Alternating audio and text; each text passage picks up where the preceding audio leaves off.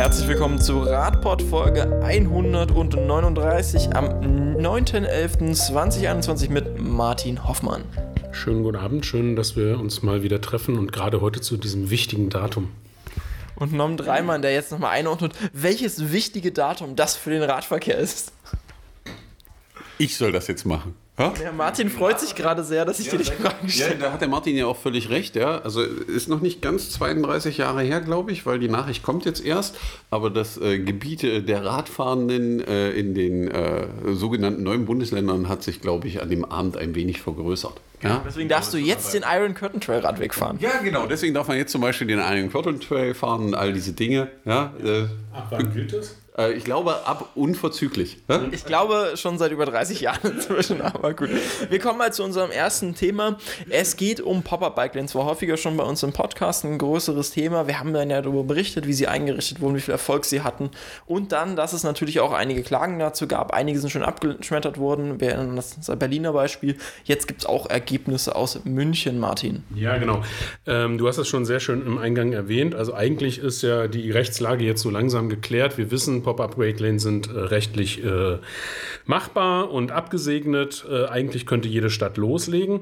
Die Münchner haben das auch gemacht und äh, darüber hatten wir auch mal berichtet. Da äh, könnt ihr mal nachschauen. Und jetzt gab es eben da eine Klage und zwar vom äh, Autoclub Mobil in Deutschland e.V. Also das ist ein, ein, Mobilitätsverband, der sich in München gegründet hat, der inzwischen, glaube ich, auch deutschlandweit agiert, aber mit Schwerpunkt auf München immer noch und die, glaube ich, eher einem anderen Verkehrsmittel als dem Fahrrad zugetan sind. Ja, genau. Und äh, also ich muss sagen, mir war der, dieser Club, äh, dieser Automobilclub Mobil in Deutschland bisher auch nicht bekannt. Ist auch egal. Äh, Fakt ist, dass das Verwaltungsgericht München diese Klage ähm, abgewiesen hat. Und ähm, in ihrer Begründung sagen sie, das ist eindeutig Ermessensspielraum der Stadt München, um ähm, Radfahren sicherer zu machen. Und ähm, ja, somit ist die Klage hinfällig. Äh, München kann jetzt sozusagen loslegen und die schon bestehenden Radwege dauerhaft baulich herstellen, beziehungsweise weitere Pop-up-Radwege aufbauen. Das, worauf es vielleicht nochmal Wert liegt, äh, wo, wo man nochmal genauer hinschauen kann, ist die Begründung, die der Herr Haberland, das ist also der Vorsitzende dieses äh, Clubs Mobil in Deutschland, ähm, also als ich das gelesen habe, es war schon ein bisschen strange, ehrlich gesagt. Also ähm, sie sind also äh, ein asphaltiertes, ich zitiere das jetzt mal, ähm, es sind, also Pop-up-Radstreifen äh, sind für ihn ein asphaltiertes Symbol der Entrechtung. Ähm, ja, äh, das Auto sei ja, was die Personenkilometer angeht, das Verkehrsmittel Nummer eins. Und es würde eben jetzt da Platz weggenommen und immer nur den Radfahrern zur Verfügung gestellt.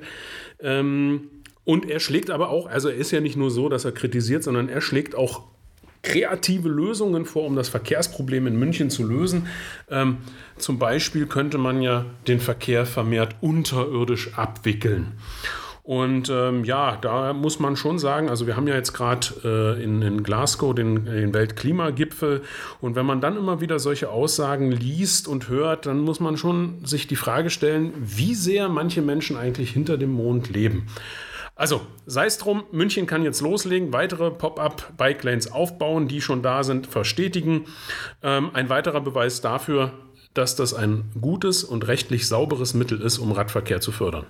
Ich sollte vielleicht noch mal ganz kurz auf das Argument zu den Personenkilometern ein, eingehen. Das, das hört man ja häufiger. Naja, das Auto ist das leistungsstärkste, damit fahren, wenn er die meisten Kilometer zurücklegt.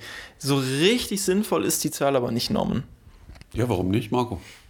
Liegt vor allem daran ja, dass man mit dem Auto meistens längere Strecken zurücklegt, aber die nicht unbedingt in der Stadt macht. Also wenn ich über die städtische Planung spreche, dann macht es jetzt nicht unbedingt Sinn zu sagen, wenn ich damit jetzt mal 200 Kilometer über die, die Landstraße fahre, habe ich da ganz viele Personenkilometer gesammelt, aber die Person, die jeden Tag mit dem Fahrrad zur Arbeit fährt, sammelt die vielleicht mit 10 Fahrten in der Woche. Naja, und worüber man ja auch nicht redet, ist bei der Statistik, man guckt sich ja nur an, wie viele Kilometer wurden mit dem Auto pro Person zurückgelegt im Schnitt. Ja, also dazu muss man sehen, da muss man gucken, was hat man in die Statistik reingerechnet, also auch jeden LKW durch die Stadt fährt. Da muss man schon fragen, ob das jetzt äh, ein ordentlicher Vergleich ist. Und dann gibt es ja die Statistik gerade bei Pendlern, dass knapp 50 Prozent der Wege unterhalb von fünf Kilometer liegen, aber mit dem Auto zurückgelegt werden. Ja, das sind ja alles so Dinge, wo man sagen muss, wenn man das jetzt austauschen würde, ist das jetzt kein Argument nur, weil das so ist, es so zu lassen, weil ähm, das hat Martin ja gerade richtig angesprochen. Es geht ja genau darum, das endlich zu brechen und zu ändern, weil diese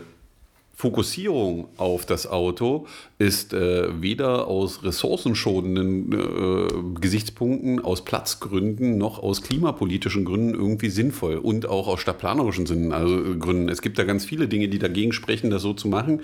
Und dazu gehört es nun mal, dass man ein vernünftiges Angebot zum Umstieg macht. Ja, äh, natürlich kann man jetzt den teuren Weg gehen, den er vorschlägt und sagt, wir verbuddeln jetzt jede Straße. Ja, also ich weiß nicht, wie die Autofahrenden das finden, den ganzen Tag im dunklen Tunnel durch die Gegend zu fahren und ihre eigene Abgase einzuatmen. Ähm, und äh, macht dann das Angebot, mit dem Fahrrad kannst du über Tage bei Licht fahren oder so oder mit dem ÖPNV. Das kann ja auch eine Möglichkeit sein. Aber ich glaube, wir können den Umstieg billiger haben an der Stelle, weil in der Zeit, wo das gebaut wird, braucht man dann eine Baustelle, muss man auch wieder ganz viel Beton verbauen und sowas.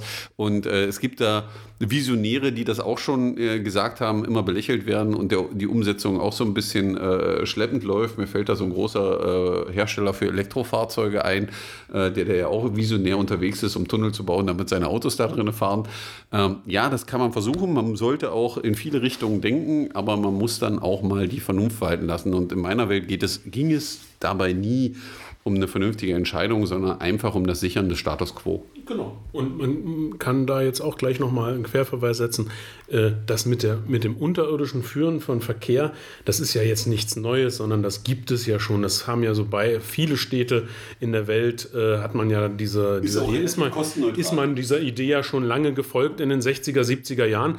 Und es soll ja Städte in der Welt geben, die diese Tunnel jetzt wieder umwidmen, beziehungsweise wieder in, äh, in, in Parkflächen umwandeln oder da das Gewässer wieder hervorholen, was da irgendwo kanalisiert organisiert wurde, einfach um die Aufenthaltsqualität in der Stadt wieder zu steigern. Also das zeigt mir einfach, es gibt einfach offensichtlich Leute, die eben wirklich hinterm Mond leben, die sollten sich vielleicht äh, mal einer wirklichen Diskussion äh, zugänglich zeigen. Und ähm, ja, also wir können einfach mit Freude verkünden, es gibt noch ein weiteres Urteil. Pop-up-Bike Lanes sind rechtlich okay. Und von München bleiben wir direkt in Bayern. Wir kommen jetzt nämlich in Andreas Scheuers Heimatstadt und dort geht es auch um ein Radverkehrsprojekt, Martin. Oh ja, ähm, wir waren ja eben schon bei der unterirdischen Führung äh, des Verkehrs. In Passau hat man eine ganz coole Idee. Ähm, sagen wir mal, äh, eine sehr anspruchsvolle Idee. Äh, man möchte auch da den Radverkehr sicherer machen. Das ist ja erstmal ein gutes Ziel. Ähm, dazu soll aber eine neue Tunnelröhre gebaut werden. Ich kenne die Stadt leider äh, nicht persönlich, aber es gibt wohl eine Situation zwischen der Innenstadt und eines, äh, einem äh, Stadtteil in Passau, wo eben die aktuelle Verkehrssituation nicht so glücklich gelöst ist für den Radverkehr und deswegen äh, soll da jetzt eben ein Tunnel gebohrt werden und das Ganze soll natürlich auch gefördert werden vom Bundesverkehrsministerium. Ja, ähm, also dieser Tunnel, äh, der ist übrigens dann 110 Meter lang, soll circa 4 Millionen Euro kosten. Und ähm, da können wir jetzt natürlich nur sagen, ja, also alles, was den Radverkehr befördert, ist natürlich eine, eine äh, ist erstmal eine, eine gute, äh, gute Sache. Aber ähm, bei den Kosten, äh, da merke ich dann so in der Bauchgegend ein leichtes Grummeln. Und ähm, äh, dann muss man sich natürlich auch wieder die Frage stellen, wenn man äh, in, sich mal auch mit anderen Städten beschäftigt, die da eben wirklich auf der finanziellen Seite eher aus dem letzten Loch pfeifen und eben gerade was auch Radinfrastruktur äh, angeht, immer noch argumentieren, sie hätten kein Geld dafür. Und dann haben wir hier jetzt für 110 Meter 4 Millionen Euro. Das ist natürlich schon ganz schön heftig. Und es gibt da noch, noch ein ganz kleinen, kleine Geschichte an der ganzen Sache, die das Ganze noch mit einem kleinen Geschmäckle versieht. Denn äh, der Bundesverkehrsminister Scheuer, ähm, der ist ja Passauer. Hm.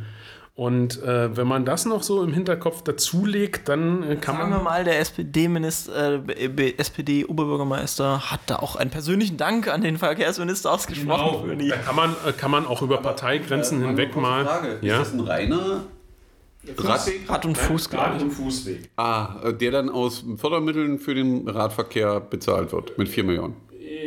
Es wird auf jeden Fall aus dem Bundesverkehrsministerium okay. gefördert. Ähm, ob das jetzt aus dem aktuellen Fördertopf aus dem Klimapaket kommt oder ob das nochmal extra Mittel sind. Ah, Stadt und Land, wenn ich mich nicht Stadt irre. und Land. Ja, na dann ist doch das, müsste man das ja vielleicht nochmal näher anschauen, denn äh, die Förderkriterien sagen doch eigentlich für den Radverkehr. Naja.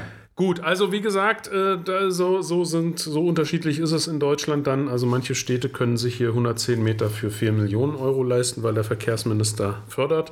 Andere Städte schaffen es nicht mal, Fahrradbügel aufzustellen. Das war ja immer bisher der Punkt, das war ja auch großer Kritikpunkt, dass das Verkehrsministerium immer zur CSU gegangen ist, weil damit sehr viele Infrastrukturgelder auch immer nach Bayern gegangen sind. Aber neben den unterirdisch geführten Radwegen gibt es natürlich auch die über, überirdisch geführten, davon auch noch manche in einer besonderen Höhe.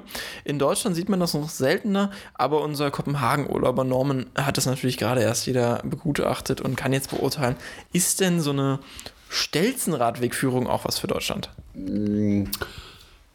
Erstmal grundsätzlich ja. Also ähm, auf was Marco hier anspielt, ist eigentlich ein Bericht aus der Zeit, wo man vorstellt, dass es eine Firma gibt aus äh, der Schweiz, äh, die so aufgeständerte Radwege in ja, äh, Fertigbauweise anbietet, äh, womit sie in der Lage sind, so um die 200 Meter Radweg pro Woche zu fertigen, die man dann irgendwo hinstellt, aufgeständert, um den Platz zu gewinnen.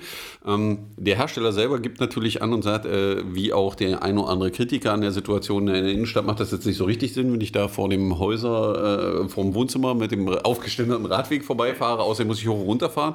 Das ist korrekt, aber ich glaube, dass das ein Mittel sein kann, um gewisse Dinge zu überbrücken. Ja, wenn man sich in Kopenhagen, das Beispiel, was wahrscheinlich jeder, der irgendwie mit Radverkehr zu tun hat, immer kennt, wer es noch nicht kennt, kann es ja einfach googeln. Die Cycle Snake in äh, Kopenhagen ist im Endeffekt so ein aufgeständerter Radweg, der einen hohen Punkt äh, mit diesem Ostseearm verbindet und dann dort in eine Brücke endet, die über, die Ostsee, über diesen Ostseearm geht, auf die andere Seite von Kopenhagen. Äh, die sehr stark frequentiert ist. Also äh, als ich vor zwei Wochen da war, war ich doch schwer beeindruckt bei dem Wetter, was da an Radverkehr los war. Ähm, gerade im Vergleich äh, zu der Entwicklung über die letzten vier Jahre, wo man gesehen hat, dass Kopenhagen diese Route massiv entwickelt hat, ja, also in den Anschlüssen, um das voranzubringen. Und solche Fertigbauteile können aber dazu führen, dass ich eben nicht für 100 Meter gefühlte 4 Millionen ausgebe, um was zu überbrücken, aber um zum Beispiel Gewässer zu überbrücken oder Höhensprünge und solche Dinge. Ähm, wir kennen ja so Radwege aus Städten, wo das gerne gemacht wird, wo alte Eisenbahntrassen zu Radwegen gemacht wurden. Ich habe gestern Abend eine Doku gesehen, hat man das in Lübeck gemacht. Da kann man fünf Kilometer durch Lübeck auf so einer alten Eisenbahntrasse fahren und Eisenbahntrassen haben ja die Angewohnheit, von der Höhe immer gleich zu bleiben, um da lang zu fahren. Die Leute sind total begeistert und eben um solche Höhensprünge zu überbrücken, die wir ja in der einen oder anderen Stadt in Deutschland haben, um das angenehmer zu machen, da hochzufahren oder eben mal eine Senke zu überbrücken, über die ich drüber weg muss, damit ich nicht runter und hochfahren muss oder eben über eine Straße, eine Brücke oder solche Dinge, glaube ich, dass solche Fertigbauelemente schon ein wichtiger Punkt sein können, um das in, weil wir haben ja in Deutschland ein Problem. Wir müssen in einer Geschwindigkeit vorgehen und auch weltweit an vielen Stellen, die manchmal nicht darauf hinauslaufen, dass ich noch einen Schönheitspreis gewinne am Ende, sondern ich eine vernünft, zu einem vernünftigen Preis eine schnelle Lösung erreiche. Und ich glaube, dass das eine der Sachen sein kann, die man dort auf jeden Fall einsetzen kann. Korrekt. Und es, also den, das, was ich dran spannend finde, sind zwei Punkte. Also das ist einmal ähm, von der Flächennutzung irgendwie total clever ist, ja, einfach an Stellen, wo ähm, vielleicht eben unten die Straße lang läuft oder etwas anderes, wo man so einen Mittelstreifen hat, wo man da irgendwie einfach auf Ständern dann mit dem Fahrrad rüberfahren will. Ob das hier mit den Abgasen schön ist, ist noch eine andere Frage. Aber das ist eben so ein, ein Baustein ist für Situationen, wo eben vielleicht schon irgendwo eine Versiegelung da ist und man jetzt nicht nochmal neu anfangen muss.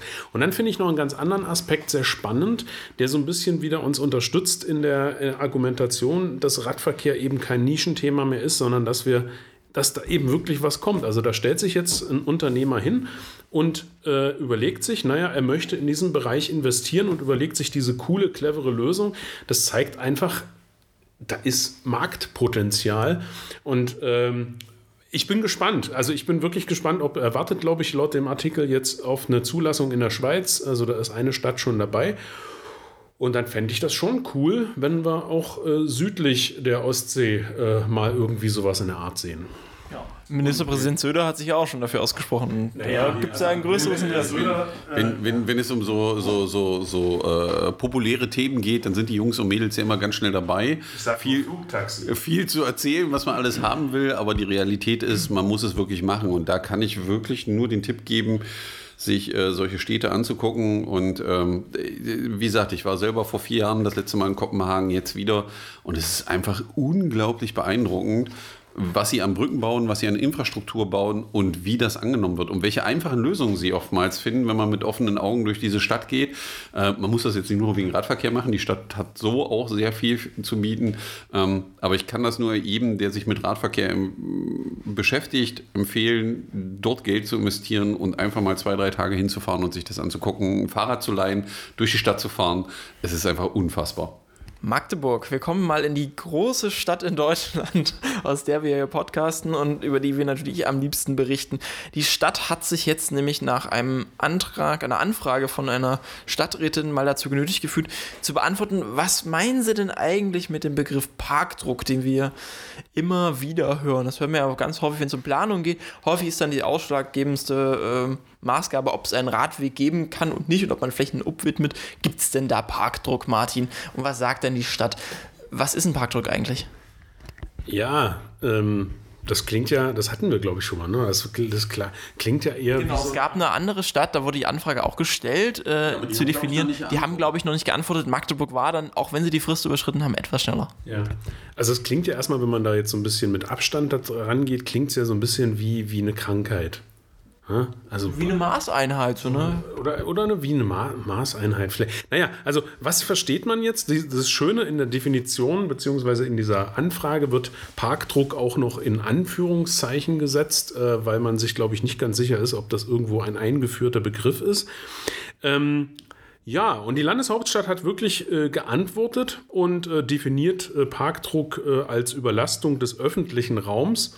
Ähm, hervorgerufen insbesondere durch zu viele abgestellte Kraftfahrzeuge.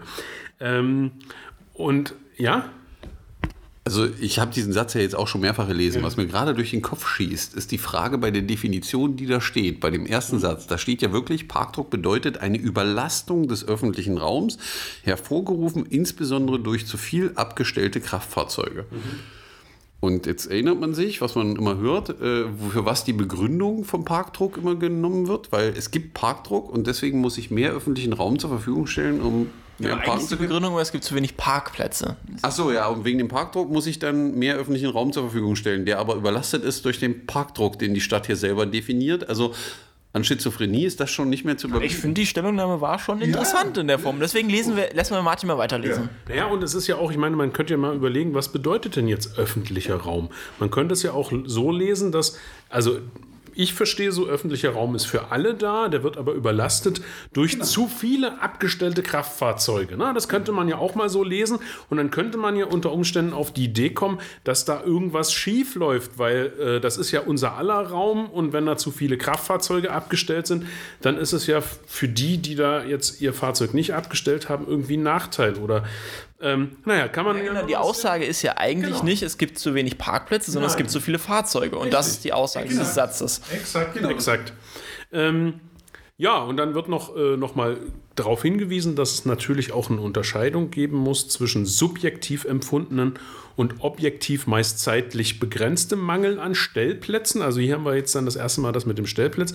Und ich glaube, das ist auch eine ganz spannende Diskussion, weil, äh, beziehungsweise ähm, äh, Beitrag, weil wenn egal wo, ob in der Öffentlichkeit, in, der, in, der, in den Medien oder auch jetzt im Stadtrat oder ähm, in der sonstigen Verwaltung darüber diskutiert wird, dann wird das, glaube ich, immer häufig vermischt. Da wird dann ganz oft über den subjektiv empfundenen Parkdruck äh, beziehungsweise den Mangel an Stellplätzen gesprochen und nicht über den objektiven, also das, dass man wirklich zählt, dass man eben mal über die Auslastung spricht.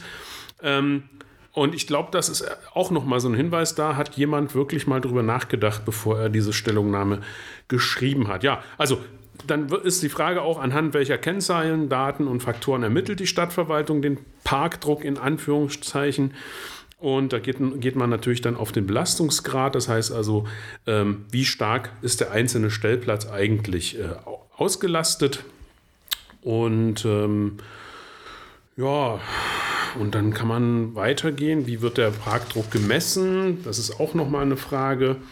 Ähm, dann haben wir den nächsten interessanten Punkt. Ähm, gibt es eigentlich eine generelle Untersuchung von Parkdruck für die Landeshauptstadt? Und da steht eben dann ganz klar, nee, gibt es nicht. Ähm, man kann anlassbezogen eben Verkehrsdaten erheben, Parkplatzanalyse äh, betreiben und dass es durchaus schon Einzeluntersuchungen gegeben hat. So, aber wichtig ist auch nochmal die Aufsteigung, dass es keine für Stadtfeld Ost gegeben hat, um die es hier immer wieder geht. Genau, das ist ja ein so ein Stadtquartier oder ein Stadtteil, in dem angeblich eben dieser Parkdruck äh, so großartig herrscht. Ähm, ja. Aber was ich nicht verstehe ist, also äh, sie, in der Stellungnahme steht da drin, welchen Schwellenwert für den Parkdruck hat die Stadtverwaltung festgelegt. Wir erinnern uns nochmal, die Definition war, Parkdruck ist eine Überlastung des öffentlichen Raums durch Kfz. Ja, das ist Parkdruck. Aber gemessen wird Parkdruck jetzt in Form von der Auslastung der Stellplatzbelegung. Mhm. Und das passt nicht zusammen weil eine, äh, also sie definieren hier, dass ab einer quartiersweisen Stellplatzauslastung von 90 Prozent wurde von einem hohen Parkdruck ausgegangen. Ich muss mal in ihrer Verteidigung sagen, sie zitieren Untersuchungen, die in Magdeburg gemacht wurden, die sie nicht selbst durchgeführt haben. Und die haben sich an diesen Indikatoren orientiert. Dabei finde ich diese Indikatoren ja eigentlich tatsächlich sogar ziemlich spannend, die sie ausgewählt haben. Nehmen wir jetzt mal an, das ist ja die positivste Auslegung, 90-prozentige Auslastung. Nehmen wir mal an, so eine normale Straße hat schon mal gut 100 Stellplätze. Mhm. Wenn ich da eine 90-prozentige Ausstattung habe, sind da immer noch 10 Stellplätze frei und wir haben hier eine Definition Parkdruck. 10 Stellplätze frei. Stellen wir uns mal ein Stadtfeld vor, wir wissen, was Wohnungen ungefähr kosten, dann sind das 120 Quadratmeter, 125 Quadratmeter ungenutzte Fläche. Mhm also im öffentlichen Raum, die dann trotzdem schon, das ist im Parkdruck schon, wenn ich 125 Quadratmeter öffentliche Fläche praktisch brach liegen habe und da ja eigentlich noch mehr brach liegen habe. kostenlos zur Verfügung stelle. Aber eigentlich, wie gesagt, ist Parkdruck ja die Überlastung durch Kfz. Genau, das ist ja der interessante Punkt. Genau, und da passt das, was Sie hier schreiben, auch nicht ganz zusammen in Ihrer eigenen Definition. Ich glaube, die Stellungnahme hat Sie ganz schön beschäftigt. Deswegen wird es auch interessant sein, zu sehen, wie Frankfurt am Main, da gibt es ja die Anfrage auch, auf die Frage antwortet. Also was dann dort rauskommt. Ähm, ja, und dann geht es weiter, Martin, mit? Also hier stellt sich ja immer noch für mich auch noch die spannende Frage, die Unterscheidung zwischen, und das mache ich jetzt auch an, an der Praxis ja fest, ich komme ja da aus diesem Stadtteil. Ähm, wir reden hier einmal um, die Ab, um das Abstellen von Kraftfahrzeugen im öffentlichen Raum. Ja, das heißt also über kostenlosen öffentlichen Raum und wir reden auf der anderen Seite über andere Möglichkeiten, sein Kraftfahrzeug abzustellen, nämlich bezahlte Parkplätze. Und da haben wir ja den nächsten Punkt. Also ich kann das ja gar nicht so generell sagen, egal ob da nur 90 oder 100 Prozent steht, sondern das, was wir feststellen können, ist, dass ja der öffentliche Raum zugeparkt wird, obwohl an anderer Stelle Bezahl, also da, wo eine Bezahlpflicht besteht, weil man da den Platz mieten muss, da ganz viele Freiräume sind. Das heißt also, auch da ist äh, wird ja jetzt hier nicht wirklich drauf eingegangen. Also auch das muss man ja nochmal berücksichtigen. Und wenn ich mir dann so private Parkhäuser anschaue und ich äh, auch am Abend um 20 Uhr, wo ich weiß, dass viele eben dann auch wirklich schon zu Hause sind, da immer noch die Hälfte frei ist, aber draußen auf der Straße, was den öffentlichen Raum angeht, Parksuchverkehr stattfindet, weil Leute 20 Mal um den Block fahren, um endlich irgendwo dann doch ihr Fahrzeug noch auf dem Radweg oder auf dem Fußweg abstellen zu müssen, ähm, passt irgendwie nicht. Ja, und dann äh, ist natürlich nochmal die Frage, ähm, wie kann man denn damit noch anders umgehen? Und da äh, ist die Antwort auch ganz spannend. Und zwar, ich zitiere mal, in der Stadt Gibt es alternative Mobilitätsformen, die parallel oder alternativ genutzt werden können? Ein knapper Parkraum verstärkt die Inanspruchnahme alternativer, stadtverträglicher Mobilitätsangebote, unter anderem des Umweltverbundes, was durchaus erwünscht ist. So, also wir haben jetzt von der Stadt eine Stellungnahme erhalten, die ja sonst ganz häufig argumentiert, der Parkdruck ist ein Problem und da müssen wir was machen. Wir können was nicht machen wegen dem Parkdruck. Und jetzt aber sagt, eigentlich ist das was Positives. Ja, und das kommt ja noch besser, weil die Antwort auf die letzte Frage, die da steht, Na, äh, wird konkret gefragt in Frage 10, gehört die Schaffung von öffentlichen Parkplätzen im Straßenraum zur freiwilligen oder zur Pflichtaufgabe der Kommune? Weil es wird ja immer so getan, das ist ja eine Argumentation, die man ganz oft hört, na, die Stadt muss ja Parkplätze schaffen, wenn ich da parken will und wohne. Ja, das ist ja so eine typische Argumentation und da ist interessant, was die Stadt drauf schreibt, weil gerade auf das, was du ansprichst, wenn die Frage kommt, die Argumentation von der Stadt selber kommt, naja, wir müssen da wegen Parkplätzen und so. Und da steht dann, die Bereitstellung von öffentlichen Stellplätzen innerhalb des Straßenraums gehört grundsätzlich nicht zu den Pflichtaufgaben einer Kommune. Das ist also nicht nur in Magdeburg so, sondern überall. Außer dem Vorhalten eines gewissen Maßes an öffentlichen Stellplätzen für Verkehrsteilnehmer mit Behinderung. Ja? sowie Besuchern des Stadtquartiers.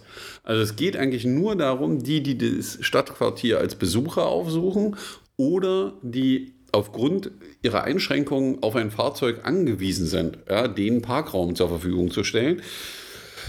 Ja, ich kann mir vorstellen, dass da der öffentliche Raum, wenn ich da auf gewisse Stadtteile Magdeburg äh, gucke, doch relativ komisch verteilt ist mit ja. der Vorgabe. Ja, und es gibt noch einen Satz, den ich auch ganz, ganz spannend finde.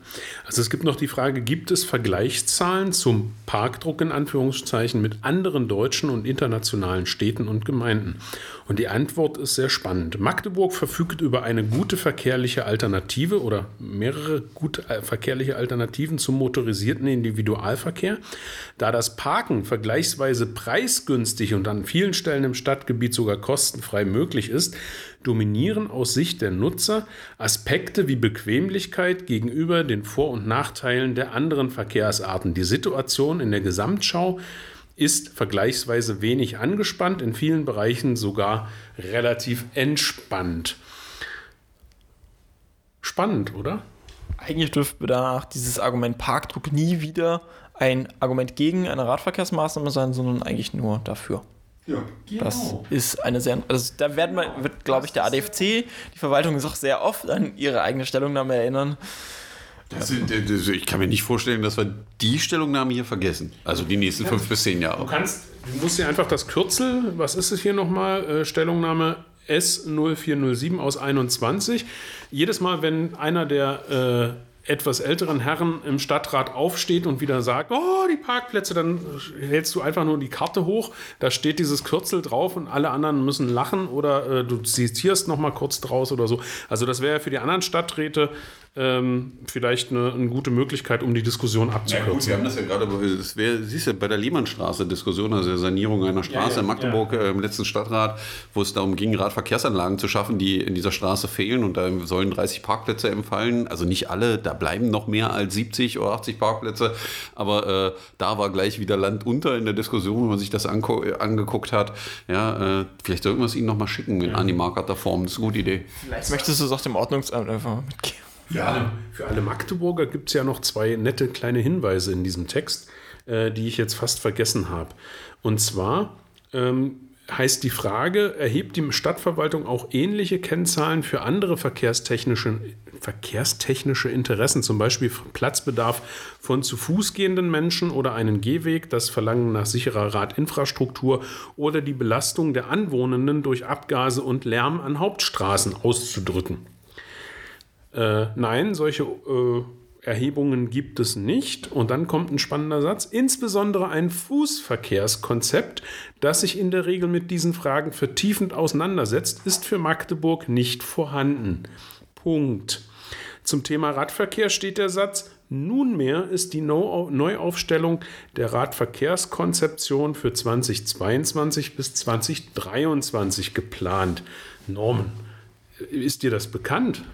Also es gibt ja ganz viele Planungen, mir ist das auch bekannt, aber äh, es gibt da nur ein klitzekleines Problem. Da steht hier auch drin, äh, dass ja erst der VEP 2030 plus fertig werden muss, den wir, also der Verkehrsentwicklungsplan, äh, an dem wir seit über zehn Jahren schreiben, wie der Verkehr sich entwickeln soll. Und wenn der dann mal beschlossen ist, dann reden wir über das Radverkehrskonzept und vorher wird das nicht passieren. Ich halte die Aussage von 2022 bis 2023 für sehr gewagt. Ich glaube, vor 2024 sehen wir kein Radverkehrskonzept. Und wann ist nochmal das jetzt noch geltende Radverkehrskonzept? Aus ja, welchem Jahr? Also wenn, wenn wir davon ausgehen, dass 2004 wir das fertig haben, dann ist es genau 20 Jahre danach. Wenn 2024 fertig ist, also es ist aus ja. 2004. Ja, genau.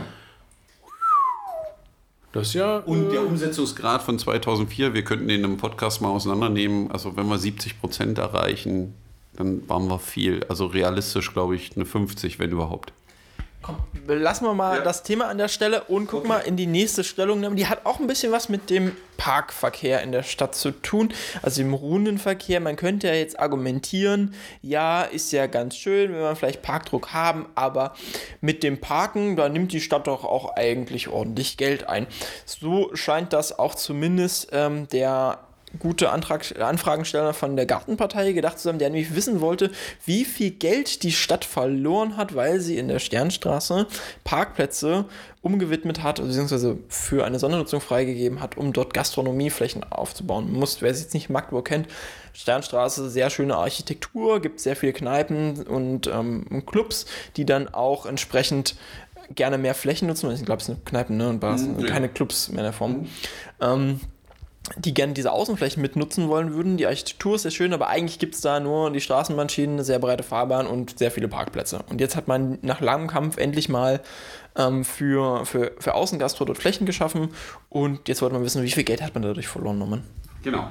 Ja, äh, also die Gartenpartei hat gefragt, ne, wie viel Geld hat die Stadt verloren. Was mir gerade auffällt, das haben wir im Vorhinein gar nicht besprochen, aber kommen wir sicherlich gleich zu. Ähm, also die Stadt gibt ab, dass, an, dass es 54 Quadratmeter waren, die man da äh, mit Sondernutzungsgebühren, nach der Sondernutzungsgebührensatzung belegt hat und dass die Gastronomen ähm, für die 4 51,84 Euro monatlich zahlen müssen.